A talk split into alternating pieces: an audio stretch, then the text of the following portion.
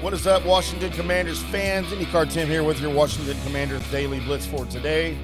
Beautiful, beautiful Monday here in North Texas. You guys, wherever you are, I hope your day is as beautiful as mine because it is awesome outside. I might, I might record some of these things outside later today. I'm, I'm not gonna lie. It could be a, could be a switch. Um, so we're about two weeks into the new league season. The owners' meetings are happening in Florida. and uh, for the most part, the first wave of free agency's done. Still got some guys out there: Jarvis Landry, uh, Tyrann Mathieu, uh, Bobby Wagner, still available, which is shocking to me that he's still out there. He must just be asking for an exorbitant amount of money because he had teams interested in him. Um, the Ravens, the Cowboys, the Rams. So, where are the Washington Commanders? Right now with what's going on with free agency. After this first wave of free agency, the uh, NFL.com has released its new power rankings. And I thought it would be interesting to see where NFL.com had the Washington Commanders post Carson Wentz.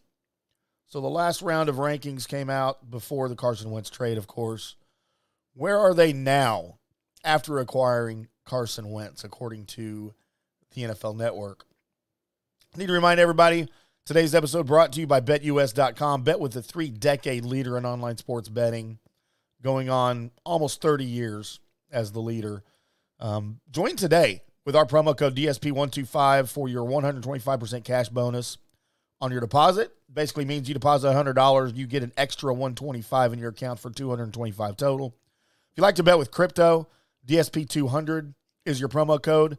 Same thing goes there. It's a 200% crypto deposit bonus. So $100 of crypto, you get 200 extra for a total of 300.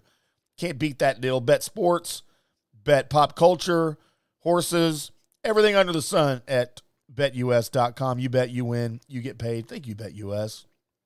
So, really, the Washington Commanders have been somewhat quiet um, on the free agent market. We know they've lost some players. Um, the big one being Brandon Scherff. They've replaced him with Andrew Norwell, who I think is a really good replacement, by the way. I did I think I did a video on that. If not, I wrote a piece over it. Uh, the Washington Commanders page on fannation.com. You guys go check out Washington Commanders on fannation.com. But uh, for the most part, they've been relatively quiet, other than the trade for Carson Wentz. Um, Andrew Norwell, as I mentioned, defensive end Efe Obada has been brought in. They've lost Ereck Flowers. Uh, they need still need some help, some depth on the defensive line to help out Chase Young and Montez Sweat. But where are the Washington Commanders in the grand scheme of things in NFL.com's recently unveiled power rankings? So you would think that they would move up, right? They were number 25 the last time, uh, the last go around for NFL.com's power rankings. And uh, they didn't move up. They moved down a spot after acquiring Carson Wentz. Now, of course, there are teams that got better in, through their free agency, through their trades, but I find it hard to believe that every team behind them moved up and they had to move down. So, this is a huge indictment on at least the NFL.com's NFL Network's view of Carson Wentz. And I don't know how many fans are on board with the Carson Wentz thing. I haven't talked to many that like the move, that like the trade, that like him coming in. But Washington moves down a spot to number 26 from number 25 after acquiring Wentz. And NFL.com's summary goes like this, and I quote Carson Wentz just wants to be loved.